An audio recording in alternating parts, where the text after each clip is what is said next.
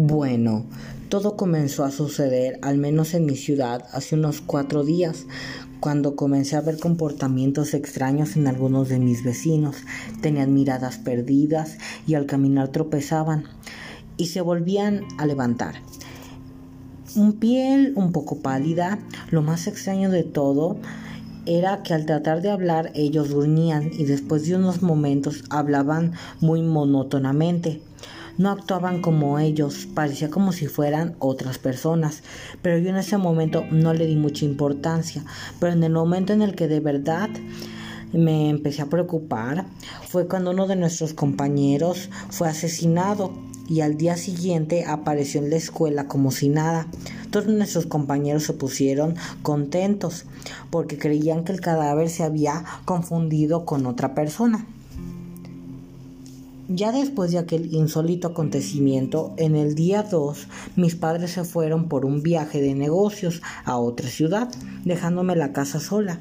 En la noche, uno de mis amigos llamado Alan llegó corriendo a mi casa y me dijo con lágrimas en los ojos que alguien que se parecía a él quería matarlo y mientras asimilaba y trataba de tranquilizar a Alan, observaba su cuerpo, viendo cortes y heridas profundas. En ese momento, alguien idéntico a Alan irrumpió en la casa gritando y la boca desencajada anormalmente grande se abalanzó sobre Alan y trató de atraparlo y matarlo.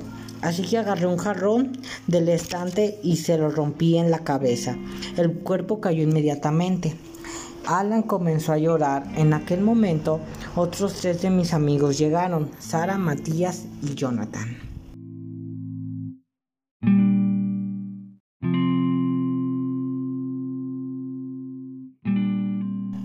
Matías dijo, ay no, también aquí. Les pregunté qué estaba pasando. Me dijeron que esas cosas ya habían llegado a sus casas y lograron defenderse y habían salido al oír los gritos de desesperación de Alan. Sara dijo, no sabemos cuántos más de la colonia quedaban.